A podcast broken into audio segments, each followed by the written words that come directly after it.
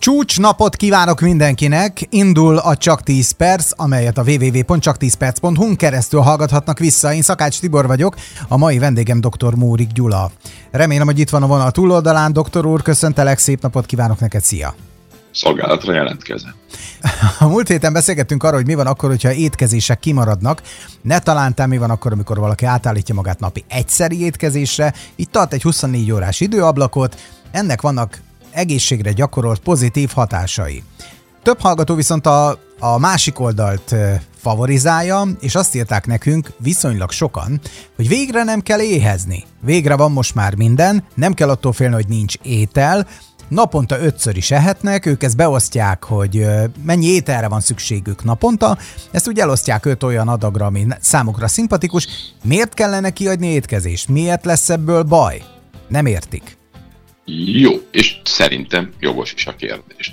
Tegyük ezt rendbe. Először is. Nem éhezni kell. Ez egy nagyon fontos definícióbeli különbség. Az éhezés az nem egyenlő a nemevéssel, vagy a nemevéses időszakok beiktatásával az életünkbe. Ez teljesen mindegy, hogy mi érzelmileg mit szeretnénk, mert az pedig nem egyenlő azzal, hogy mire van kitalálva az emberi szervezet. Mondok egy nagyon-nagyon egyszerű példát. Ferrari-t elég vacakul lehet használni téglahordásra, mert a kis első ülésre melléd túl sok tégla nem fér be. Egy barkaszt, hát, meg nem lehet, igazán. Az azért vagány. Csak sokat kell fordulni. Igen. Igen, tehát la- lassan épül a ház. Hát de képzeld el, azért egyébként... mit mondasz utána, hogy hallod? Ezt a házat egy ferkával hordtam össze. Igen, de most el tud képzelni a tüzépnél, mikor más odatolat egy teherautóval, rög rajtad, hogy te három darab téglát be, beraksz a fi, fi, bőrülésre, amit kibéleltél, uh-huh. és nagy óvatosan elviszed. Vicc. Tehát nem erre való. Meg képzeld már, hogy tüzépen milyen engedményt kérhetsz, amikor oda mész egy tűzpirossal. Aha, Na jó, igen. nem akarom félrevinni hát, a témát, jó, viccelődtem. De lényeg, ami lényeg, hogy a barkasz meg nem jó versenyautó tehát azt is azért lássuk be. De azzal lehet téglát szállítani, vagy úazzal, vagy ifával, vagy a csoda tudja, hogy milyen teherautók vannak manapság. Az ember szervezete úgy van kitalálva, hogy vannak evéses és nem evéses periódusok, és most figyelj, ezek egyensúlyban vannak. És nálunk vizsgáljuk már meg, hogy egyensúlyban vannak-e.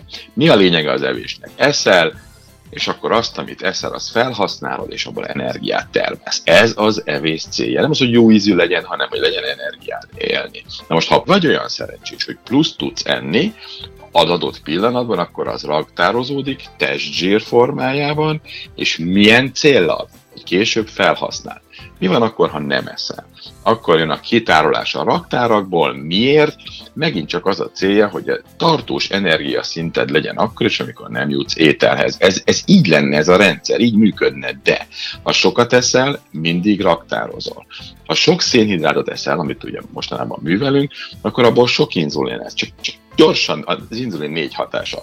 Felesleges cukorból zsírt csinál. A zsírt a zsírraktárba beépíti, a raktárakból a zsírbontást megszünteti, tehát kitárolás nincs, és a zsírsejteknek azt az üzenetét, hogy tele vagyunk, ők termelnének egy hormont, ami az agynak azt mondaná, hogy állítsa az éjséget, mert nincs szükség többre, ezt a hormonok a termelését leblokkolja. Tehát egy egyirányú utcába futottunk bele, és ennek következményei vannak.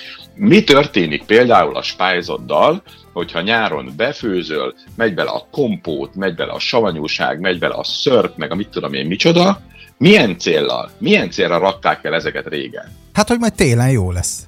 Így van, hogy télen jó lesz, és nem is lehetett, mikor ott elkészült, nem is lehetett enni, legalábbis nekem édesanyám nem engedte, hanem majd, amikor ugye már nem lehetett kapni, hát akkor lehetett. Gyakorlatban nem kellett volna. Igen, Istenem, tehát, azok az őszi barazk befőttek. Az igen, ah. ha ott, ott minden mi szemszájnak. Igen.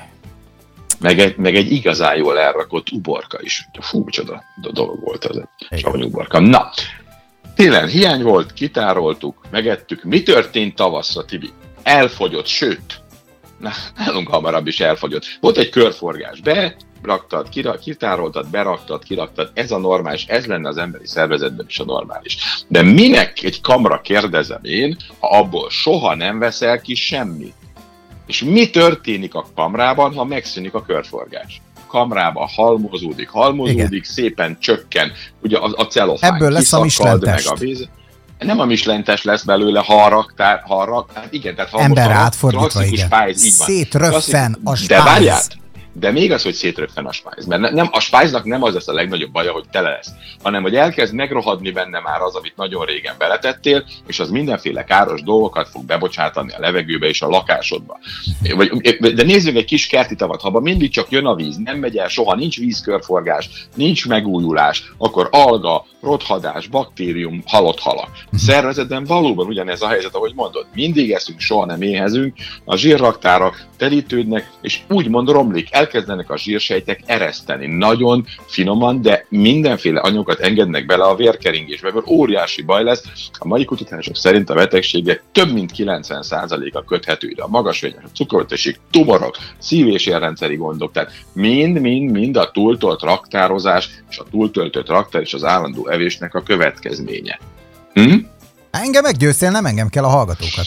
Oké, okay, és akkor nézzük azt meg, hogy miért teszünk ilyen sokat. Ugye van erre egy felmérés, nagyon érdekes volt. A betegek egyrészt azt mondják, hogy azért, mert az orvosok azt mondták.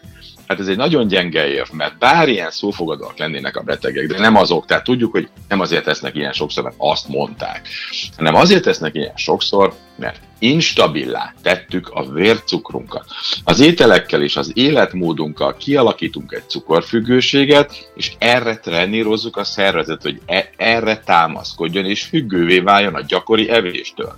Gondoljunk már bele, hogy az emberi szervezetben, és mondj nekem erről egy véleményt, az emberi szervezetben négy különböző hormon képes arra, hogy emelni tudja a vércukrodat, és mindössze egy képes csökkenteni. Megfordult a világ, amióta a mi genetikán kialakult az utolsó 50-100 évet kivéve, mindig az volt a gond, hogy az elképesztően fontos stabil vércukorszintet hogyan lehet fenntartani, és erre négy külön mechanizmus működik, megy a glükagon, megy a növekedési hormon, a kortizol, az adrenalin, mind-mind-mind képes megemelni a vércukrot, csak az inzulin képes csökkenteni. Azért, mert alig volt szükség rá, hogy csökkentsük. A feladat mindig a növelés volt évmilliókon keresztül. Genetikailag erre volt szükség. Uh-huh akkor talán, ha erre vagyunk képesek, gondoljuk át, hogy bocsi, de egyetlen egy rendszerünk van a vércukrot csökkenteni. Akkor ne toljuk már túl, mert ha az az egy meghibásodik, és most figyelj az adatra, 65 kötőjel 75% a modern társadalomban élőknek már vagy inzulinrezisztens, vagy cukorbeteg. Hát jó, csak ugye ezek a Mert hormonok, ez a rendszer sérül. Ezek a hormonok sem tudtak arról időközben, hogy az elmúlt 50 évben megváltozott annyira az embereknek az élelmezési felfogása, meg stratégiái, meg iparák az, fejlődött rá. a hormonok rá. nem tudtak róla. Tudod, mennyi az ember belső hormonális szerkezetének, ami genetikai alapokon nyugszik a megváltozása? Tippelj már, hogy mennyi alatt megy Pontosan így van. Akkor 50 év alatt Igen. mit tudna? Hallgatom az adásaidat, persze. Mit Igen. tudna a hormonod hát ez 50 az. év alatt? Na, tehát hát ez ezért az. mondom, hogy nem tudtunk ehhez hozzáalakulni, hát világos, hogy ez a lehetetlen. Így van. Egy vércukor hullámvasútra ülünk föl, tehát nincs ételhiány, ezért aztán nincs hormonális cukoremelés, nincs stabil vércukor, nincs jól lakottság. Tehát megváltoztattuk a zsíros fehérjében gazdag ételeket, amit teltségérzetet okozott, és aztán talán nem volt evés, és ez egy stabil vércukrot hozott. Mert most eszünk mindent, meg állandóan, meg tele szénhidráttal, ez egy állandó hullámot jelent. Újra kell tanítani a szervezet. Hallgatók is írnak most bőven, kell... igen, sajnos. Ketó Tomi írta, hogy tegnap kipróbált egy fantasztikus nápoit, olyan éhes lett tőle, mint az atom, mert ugye ott is ígértek fűtfát mindent, hogy nincs benne szénhidrát, nincs benne semmi hozzáadott cukrot, nem tartalmaz, majd kiderült, hogy azért szénhidrát mégiscsak van benne. Hogy és ugye a szénhidráttól meg rögtön azonnal megindult az éjségérzet. Tehát... Mert, mert megindult ez az egész, egész ugye vércukor hullámvasút, tehát mire van szükségünk? Egy reset, tehát egy, egy újraindítás kell, új tápanyagokat kell bevezetni, stabil vércukorra kell törekedni, és a stabil vércukor az lényegében a szinonimája az egészségnek. Ez alakult ki bennem, ez alakult ki benned, és ez alakult ki azokban a betegekben, akik ugye gyógyulnak. Tehát ez a gyógyulás kulcs, ezért dolgozunk mi is, hogy mindenkinek stabil vércukrot alakítsunk ki. Jó. És nem akarom elkiabálni, de tervezek egy olyat, ha meg tudják saját informatikusaink oldani, hogy, hogy az én vércukrom napi 24 órában látható lesz egy felületen, hogy mindenki láthassa, hogy igenis lehet stabil tartani vért. Aha, ez ilyen valóvilágos dolog lesz? Hogy... Valóvilágos, de nem, csak egy, val- egy valós eredmény lesz. Hogy, Nézd meg Móri doktor vércukor szintjén. Igen, és akkor és hajnal, mit, fél négy van. Mit csinálhat Igen. most? Így van. Szerinted most ivott tejet? Miért 8-2?